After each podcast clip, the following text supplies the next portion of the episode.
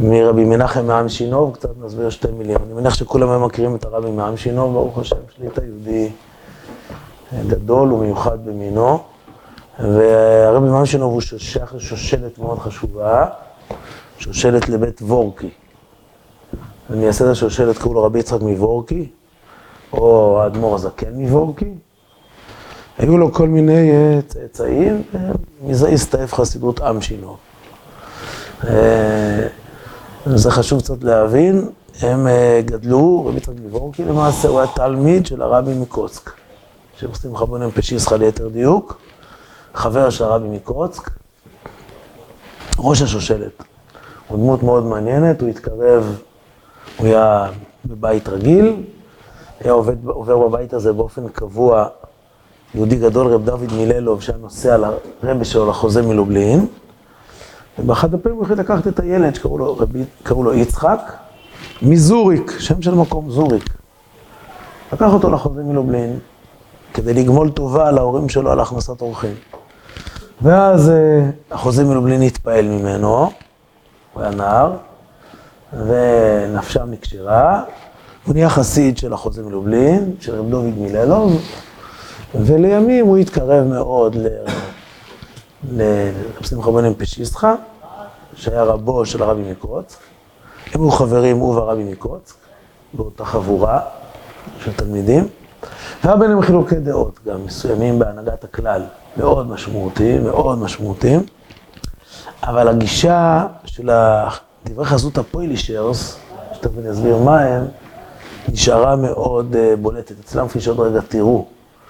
אה, זה יכול בדרך כלל להגיד משהו מאוד קצר וחד, שאם אתה לא מאבד אותו, אתה חושב, אם אתה לא מעבד אותו בעין, אתה חושב שזה וורטים. אה, נדמה לי שהרב יהושע סיפר לי פעם שנפגש אחד מאדמו"רי אה, חב"ד עם אחד מאדמו"רי גור. כשהוא חזר, הוא שאל, שאלו אותו החסידים שלו איך היה, אז הוא אמר לו, הוא אמר, בחדות ובבהירות הם הרבה יותר בהירים מאיתנו. ביכולת ההרחבה והעמקה אנחנו הרבה יותר מפותחים מהם. אחד מאדמו"רי חב"ד, לא זוכר מי. אני שמעתי את הסיפור הפוך. שמה? לא, שהרבי מגור אמר על החב"ד והסברה הם הרבה יותר טובים מאיתנו, אבל אנחנו יותר חזקים בוורטים. יכול להיות, אבל אז אם זה ככה, זה אותו עניין, אבל בכל אופן שנייה נסביר, מה פירוש המילה וורט? המילה וורט הפך להיות, חוץ מרוסין, להיות בעולם של הצעירים, לכן וורט זה סתם, נחמד כזה. איך נגיד את זה בשפה, בסלנג ישראלי? בסבבה כזה. חייב נחמד, לא מחייב. ממש הפוך שבהפוך שבהפוך. וורט, מאיפה לוקח המילה הזו? מה המשמעות שלה? מצוין, אתה בשקף. וורד זה כמו in English word. What is this word? מה זה word? מילה. מילה. זה לא תוכנה באינטרנט במחשב. word זה מילה. המשמעות היא לדעת להגיד בקצרה משפט פולח לבבות. טראח. דוך, מה שנקרא. דוגרי. מילה. כמו להגיד זה בסלנג, יש לי איזה דיבור צפוף איתך, אחי. יש לי איזה מילה להגיד לך. נכון? זה אומר מילה עם משמעות. אמרת לי איזה מילה, זה... או כמו בסלנג להגיד, פלוני אלמוני הוא אדם שיש לו מילה. נכון? מה גם יש לו מילה? יש לו אמירה. המילים שלו בעלות משמעות. היום בסלנג הישראלי שמאוד אוהב לצערי להכניס לו עזית, זאת אומרת זה, יש לו say. מה ה-say שלך? נכון? say זה אמירה. לעתים היא קצרה, היא משפט, כן. בסדר, ניקח דוגמאות בעולם, גם בעולם זה ידוע, יש וורטים בעולם. לצ'רצ'יל היו וורטים. למשל, דם, יזע ודמעות. כל העולם הרחב מכיר את המשפט הזה של צ'רצ'יל. זה משפט, כן.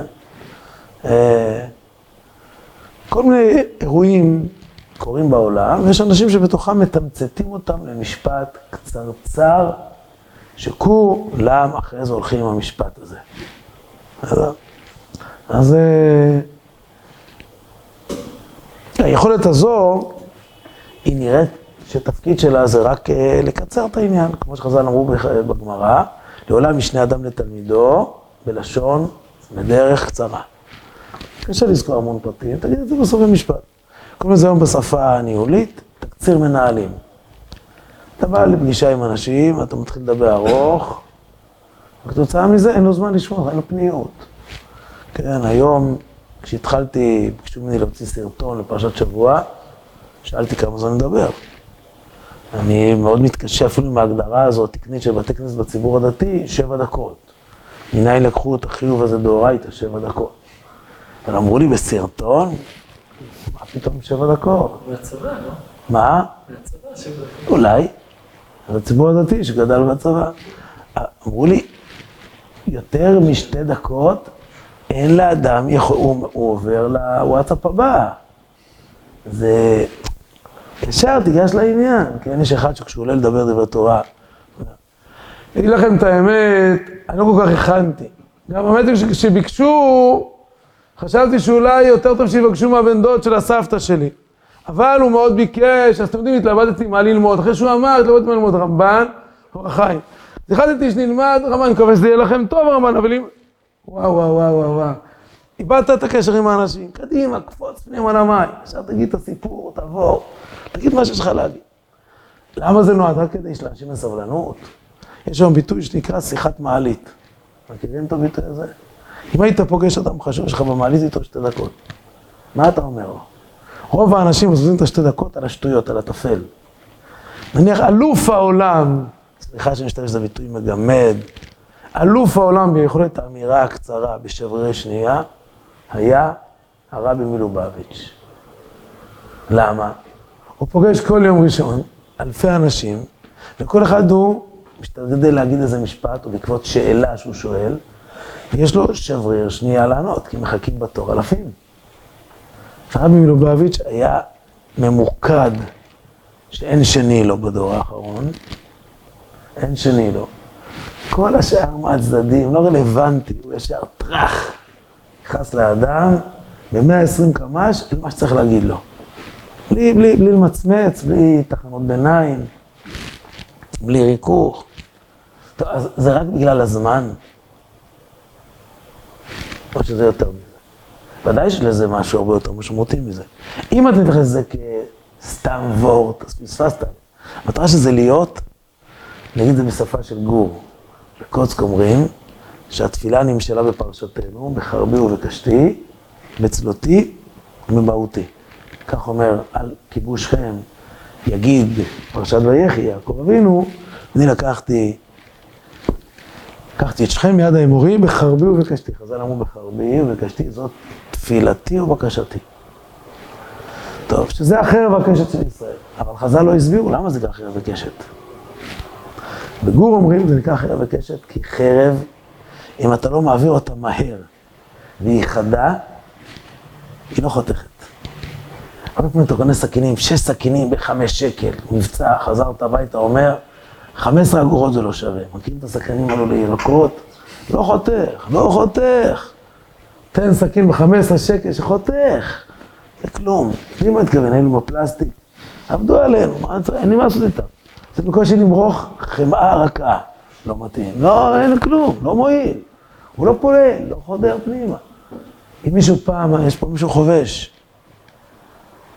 אז חובשים, אני חובש קרבי בניסיוני, ונשמע, הייתי הרבה שנים נהג מד"א. אתה צריך להכניס פנימה ל... לאינפוזיה, אתה צריך להכניס פנימה מחט. עכשיו זה נורא קשה להחדיר למי... אם אתה אכזרי, אז אתה עושה את זה בכיף. אתה מחכה את מי תדקור. אם אתה קצת עם לב רך, זה לא נעים לדקור מישהו. אז אתה בא, אתה לא עושה את זה בפום, ואז זה לא נכנס. לא נכנס. אז מה אתה עושה? לוחץ עליו, לוחץ. זה כואב, זה לא חודר. זה לא פועל, לא פועל. זה צריך להיות מהר, ממוקד וחד. רק אז הכל. עכשיו, מה לעשות שיש לנו לב, לא תמיד הוא לב בשר, לפעמים הוא לב אבן. אז כדי לחדור פנימה. אם אתה תיקח, אם מישהו קדח פעם בבטון, אם המקדחה למעלה, השפיץ שלה לא מכוון לבטון, והוא רך, זה כבר יתקע, הוא לא נכנס בבטון, לא נכנס. תקדח פי ארבע עבודה. אם יש לו עוד ראש, מיהלום, לא מפלדה נכונה, הוא, פותח את הבטון. אז באמת, אצל הפוילישרס, מה שנקרא, התורות החסידות הפולניות, הם כולם היו אנשים מאוד מאוד חריפים, באישיות חריפים. עד היום הם אנשים חריפים מאוד. הציבור שיושב לפניי לא מורגל קטלוג לפי עדות. אבל הציבור החסידי שעד היום מקטלגים לפי עדות, לא לפי עדות, לפי תתי תתי, אה, הוא גלציאנר, הוא הונגרי, הוא פוילישר, בסדר? הוא ליטאי. אז עד היום יש דפוסים כמו ש... נניח בגלל ספרדים נמצאים. אז יש פער, מי שאנשים נפגעים הרבה פעמים מהדברים שדיבר הרב אה, הראשון לציון. זה סוג דיבור, זה סוג דיבור, אתה לא מבין? לא מדברים כמו אשכנזים מסביב, סחור, סחור, סחור, סחור, סחור, בסוף לא הבנת כלום. לא הבנת כלום מה הוא מדבר, זה מנטליות אחרת. אצל האשכנזים מברכים שלך, מזל טוב, אמרת לו, מזל טוב, מזל טוב. אצל ספרדים צועקים על השולחן, בן זכר, בן זכר. אשכנזי מת במקום מבושה, איך אמרו לו את זה? הוא רוצה אותו דבר, הוא מת מבושה, גמרו אותו. ספרדי אומר את זה על השולחן, זה מנטליות, כן. זה איך הדברים פועלים. עכשיו אני לא, מבלי לשפוט, אז אצל תלמידי הרבי מקוצק, תלמידי רב שמחה בן פשיסטרה, תלמידי היהודי הקדוש, היו תמיד דברים קצרים, מאוד חדים, לא מפאת הזמן, אלא כדי לחדור פנימה לעומק הלב. שיש תורות כאלו שאתה לא יכול אחרי זה להישאר אדיש. אתה הולך עם זה לפעמים יותר מאשר שיחה ארוכה. הרבה פעמים צריך אחרי זה לעבד את זה, אבל זה המטרה. לכן עד היום, אם ניקח בחב"ד כמה הייתה לוקחת התוועדות של הרבי, המון זמן, לפעמים אתה יכול לקחת שעות. ועד היום בגור, כמה זמן אומר אמירה תקנית של הרבי? דקות ספורות. דקות ספורות. קצרות. תמציתיות. עכשיו אתה צריך ללכת אחרי זה הביתה, ולא לחזור על זה ולהבין את זה כמו בחב"ד. חב"ד אתה בעיקר צריך לחזור על זה ולהפנים. עכשיו אתה צריך לפתוח את הכל, לפתוח, לפתוח. מה הוא רצה להגיד? עכשיו צריך את התנועה הזו כמו בפלאפון. כל הזמן לפתוח, להרחיב. מה הוא התכוון? הוא אומר חצי משפט. שפת אמת אתם רואים, וכולי. בלי שיהיה כתוב למטה את המקורות, אתה לא מבין מה הוא רוצה הרבה פעמים. הוא באותו משפט יכול להביא ארבע, ארבע מקורות. מי שקצת דומה לזה וריכך בין העולמות, מי ששם לב זה רב צדוק. רב צדוק הביא המון מקומות והוא מצפה ממך אסוציאטיבית להבין מה הם אומרים, הוא קצת פותח אותם. עכשיו ננתח ככה שכל כל בית מדרש יצא לשיטות שלמות. הרבי ממשינוב הוא כזה, זה תורות בדרך כלל קצרות, אנחנו פה נראה אחת או שתיים מהן, הן כתובות פה בספר הזה, כל מיני כותבי תורותיו, לקטו מכל התורות שלהם, לקטו אותם למקום אחד, בית עם שינוב. זה לא הרבי עם שינוב הנוכחי. לא, לא, לא. צריך מנחם מעם שינוב, לקטו תורות בכל מיני כתבים, שיש בהם הרבה דמיון, כל אחד תוספת קלה. אבל כולם קצרות, תראו רק בעמוד הזה שאתם רואים, יש פה, אם תשימו לב, חמש תורות. חמש תורות. הראשונה כתוב מכתב יד קודשו, רואים? אחרי זה בצד ימין שמעתי קצת הלשון אינו מדויק, זה שנייה של אותו דבר. אחרי זה כבוד, זה מהרב נוחום, הבא בתור. אחרי זה בעמוד שמאל מקו, אתם כולם על אותו דבר, כל אחד הביא, כיוון שהוא היה אומר את זה בקצרה ולא תמיד כותב, אז כל תלמיד שכתב את זה ותרגם לעצמו, זה בסדר. וירא יעקב מאוד ויצר לו. זה העניין, וישלח יעקב מלאכים. אני מזכיר לכם שרש"י כתב מלאכים, מה זה מלאכים? מלאכים ממש.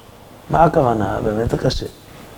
זה קצת, הרמב"ם כידוע סירב בכל התורה כולה להכיר במושג הזה מלאכים.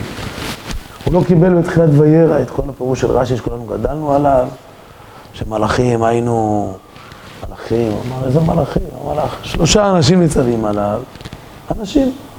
יכול להיות שתעזבו כל מיני הסברים, שזה איזושהי התלבשות, אבל לא, לא דמויות רוחניות, הוא ראה... אז פה רש"י פירש עוד פעם בשיטתו, מלאכים ממש. מה הכוונה? אז תראו, זה הסבר נפלא. והעניין זה וישלח יעקב מלאכים המה בסוד כוחות טובים. והנה כך איתה בשערי קדושה, הכוונה לרבי חיים ויטל, שמכוח המצווה נברא מלאך. מה כתוב בפרקי אבות פרק ד'? טוב, רגע נעזוב את זה אולי פרקי אבות. מלאך טוב זה רצון טוב, כן? נברא רצונות טובים. אדם רוצה טוב, נברא מלאך. מה זה מלאך? איזה כוח רוחני בשמיים. זה כוח רוחני בשמיים. אז מה הוא שולח? בבלוטוס הוא שולח לו הרגשות טובות. איך שולחים את זה? שמכוח המצווה נברא מלאך, כדי להמשיכו ולהחזירו למוטב. נסביר רגע. יעקב חוזר עם המון כוחות טובים. מבט מאוד חיובי. הוא היה עשרות שנים בגלות, רחוק מאחיו. יש עכשיו המון תקוות טובות, רצונות טובות. אולי אני אצליח להשפיע עליו. אולי משהו יפעל עליו, על האח הזה שלי. אז מה הוא מציע לעשות? הוא שולח אליו, אני אקרא לזה עכשיו בשפה עוד יותר מודרנית, אנרגיות חיוביות. אבל לא סתם אנרגיות אנרגיות של מצווה, בסדר? נניח שאני חוזר מאיזה אירוע מאוד גדול, כן? חוזר באורות מאיזה... היה חנוכה מאוד משמח, היה שבת נפלאה, הייתה איזו התוועדות טובה. אני פוגש הבוקר את החבר'ה בישיבה, אני אומר לו, וואי, אני שולח לו אס.אם.אס, הפסדת אתמול מה היה, ואני מתחיל לשלוח לו קצת את מה שעברתי. בשביל מה אני שולח את זה? אני רוצה לשתף אותו, מה שנקרא לנו שיתוף. רוצה לשתף אותו, בשביל מה אני רוצה לשתף אותו? אני מקווה שזה היה שיתוף, הוא יחווה את אותה חוויה, והיא תחולל אצלו משהו, היא תעורר אצלו משהו. לפי זה זה מעבר אדיר. הוא שולח מלאכים של רצון טוב, הוא רוצה לקרב את אחיו. הוא אומר, אחרי כל הרבה שנים שלא התראינו. אולי זה הדברים הטובים שאני עברתי, אני בא עכשיו עם עין טובה עליו, עם עין חיובית. אני רוצה לנסות לשתף אותו בכל הכוחות הטובים שאני רכשתי, ואולי תראו את ההמשך, כדי להמשיכו ולהחזירו למוטב. כי אחרי השלמתו, מי זה השלמתו? אחרי שיעקב נהיה שלם, לא סבל שעשו יישאר מבחינת עשו. כואב לו. כואב לו, איך אח שלי נשאר עשו? אז מה אני רוצה לעשות? אני רוצה לתקן אותו. זו תורה לאנשי אה, מקומות של שליחות, אני רוצה לתקן אותו. הוא פעל כל העצות להמשיכו להטוב. אז הוא מנסה לשלוח לו את כל האנרגיות החיוביות. הוא שולח לו איזה רעיון נפלא שהוא ראה באיזשהו מקום. הוא בא אליו סתם אפילו עם חיבוק, הוא רוצה לחבק אותו. הוא רוצה להראות לאהבה, הוא מקווה שיהיה כמה עם הפנים לפנים, שזה יפעל.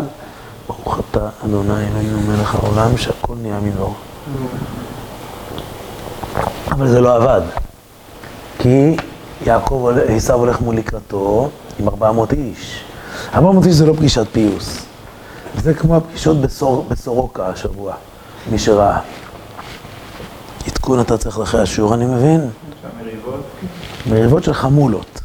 עכשיו, מי שראה את הסרטים, הם באים עם חמולה, הוא בא, הוא בא עם חמולה של עשרות.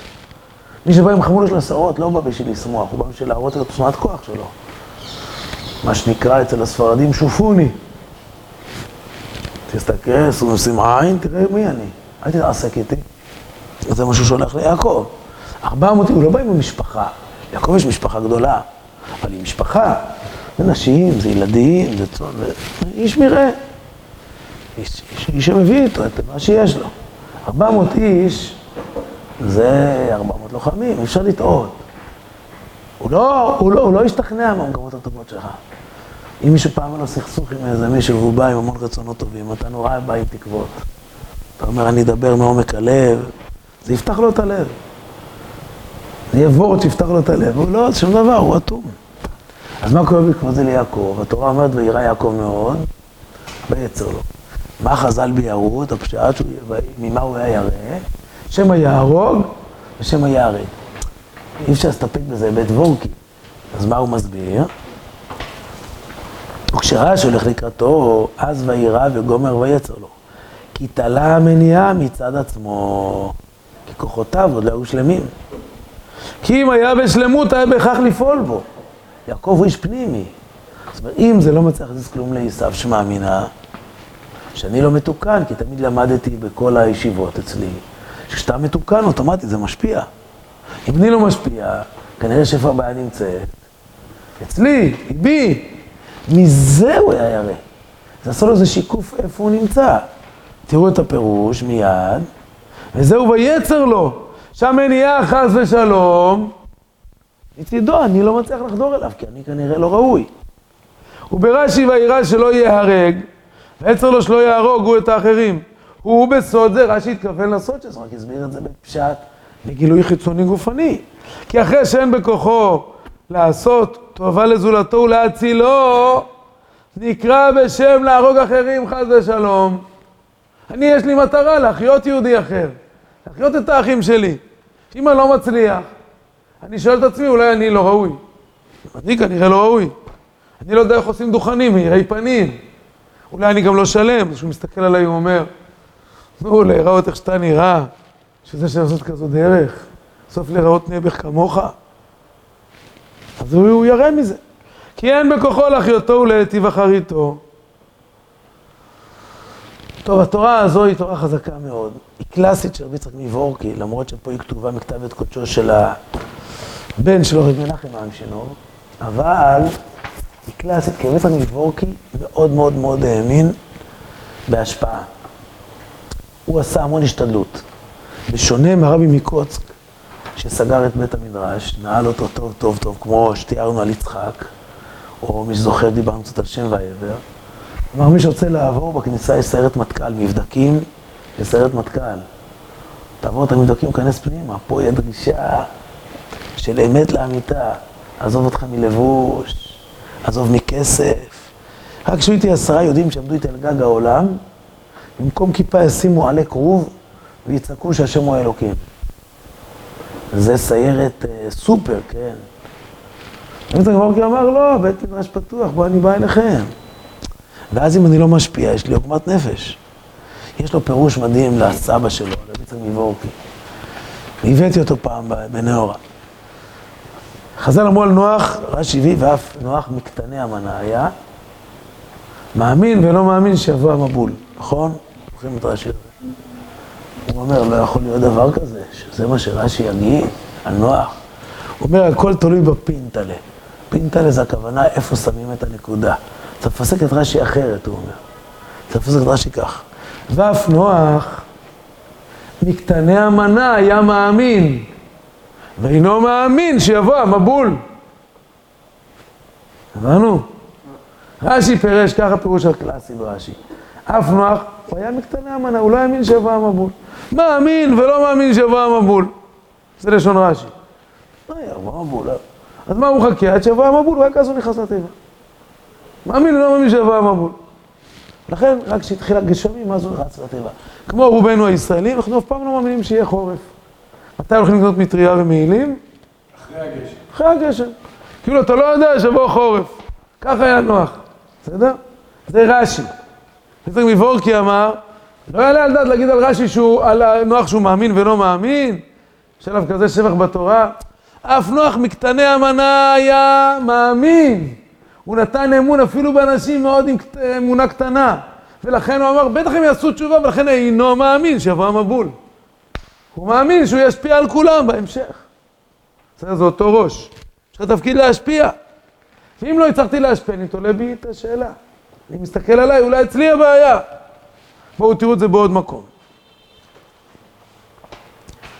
נקרא את המשפט הבא. שמעתי קצת על לשון ואינו במדויק. שני רקוב מלאכים לפניו, מלאכים נקראים כוחות הטובים של איש, שרצה להחזיר על המוטב, כשלא הועיל, והנה הוא יוצא לקראתך, וירא ויצר לו עליו בעצמו, ויצר לו, תראו כל פעם מדייק עוד מילה, ויצר לו הכוונה, מעצמו הוא מצטער. יעקב לוקח עליו את, את המציאות שלו, עליו בעצמו, שחשב שאילו היה הוא בשלמות, ודאי הועיל. רגע, אבל זה לא נגמר. הם תמיד היו אומרים, ועוד כתב, כמו שאמרתי, לאט לאט מרחיבים אותו. איזה מלאכים הוא שולח אליו? מאיפה יש לו מלאכים בכלל? יש לו מלאכים, הרי כשהוא הגיע למחניים, הוא רואה מלאכים, באים לקראתו. באים לקראתו מלאכי ארץ ישראל. מלאכי חוץ לארץ חוזרים לגולה. אז יש לו עכשיו מלאכים פנויים, נכון? קיבל שתי מלאכים, שתי קבוצות במקום קבוצה אחת שהוא צריך שישמעו אותו. איזה מלאכים יש לך לעשיו? של חוץ לארץ או של ארץ ישראל? אז תראו את התורה הבאה. שמעתי שהוסיף המלאכים ומלאכי ארץ ישראל. ומלאכי חוץ לארץ, כמו שכתב ברש"י.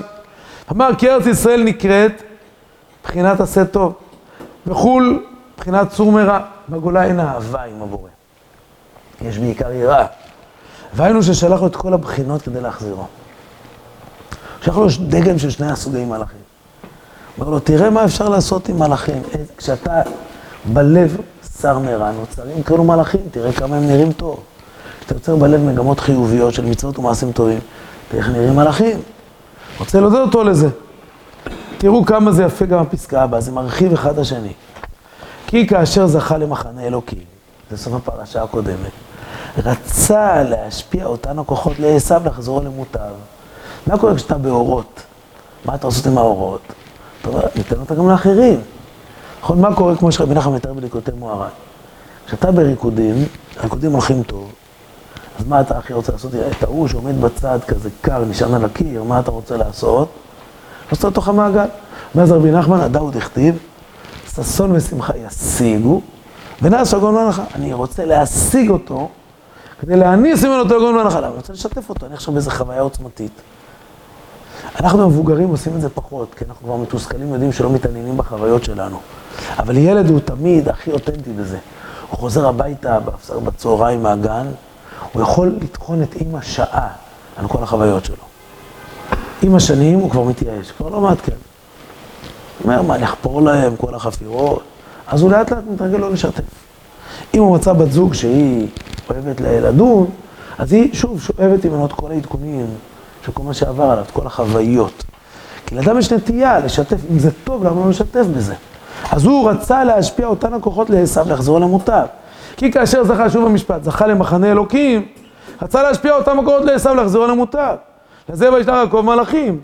מי זה המלאכים? הם אותם הכוחות הטובים אשר קנה לעצמו. השפיעם אליו לקרבו. והנה בהשיבם אליו, כשהמלאכים מחזירים לו, אומרים לו, אמרו לו, וגם הולך לקראתך. אז שראה שלא פעלו בו, לא השפיע על עשיו. וירא ויצר לו, כי דמעה בנפשו כחיזרון הוא מצידו. כי כנראה לא היו מעשיו שלמים, כי לולא שהוא בתכלית השלמות, איך יכול, הוכרחו לפעול גם בו. זה ויצר שמא יהרוג אחרים. היינו שוע גורם שמעשיו לא היו שלמים ונקיים. זהו, עכשיו פה תוספת קריטית. אך באמת לא הייתה מניעה מצד יעקב, חס ושלום. לא. ואך הוא היה ההפך הגמור. לא נתן שום פתח להכנוס בו האור כי טוב. הוא לא אפשר להכניס בו בפנים. יעקב נשאר אחד שאוהב להשפיע טוב. ועשיו נשאר אחד שאוהב להשפיע חושך. לכן איפה המאבק קורה? בלילה. שרו של עשיו נאבק בלילה. מתי נגמר כל הכוחות של עשיו? כשעולה השחר. אז כבר לא מצליח, כן? וזה האבוידה של כל מי ש... זה האבוידה של כל מי שאכפת לי. קודם כל לתלות בעצמי, אני רוצה לקרב. כשזה לא הולך, תראו פה את המשפט האחרון. פה. בסדר, זה חזק מאוד. לצדיקים, כשרואים שאינם יכולים לעלות האחר, תולים הדבר בעצמם. זה מתאים קצת לרב, נכון שהצדיקים הטהורים, במקום לקטר על אחרים, אני רוצה להוסיף, טוב, מבחינת. אז שלב ראשון, שאדם רוצה בכלל את הכוחות הטובים שיש לו, לא לשמור על עצמו, לא להיות קמצן, לתת לאחרים. הוא שולח אותם. אם זה לא עובד, שאלה ראשונה שהוא שואל זה, אולי זה קשור אליי. אם זה לא קשור אליי, אחרי שאני עושה בדיקה, טוב, אז לפחות אני צריך להגן שאני לפחות לא אפגע ממנו. אם לא מצליח להשפיע עליו, אז אין ברירה, לפחות צריך להגן על עצמנו, שהוא לא יזיק לנו. אבל המגמה של בית יעקב, שזה ייצוג יעקב אבינו, המגמה היא להשפיע בעולם רק טוב. לנסות להשפיע, אבל גם לא להיות תמימים. אם מישהו הולך לקראתך וימינו ימין שקר, אתה רצון טוב. זה מה שלום דוד המלך בתהילים. אני אדבר שלום. ומה? מלחמה. לשונם לשון, ימינם ימין שקר, כן? אז ברירה.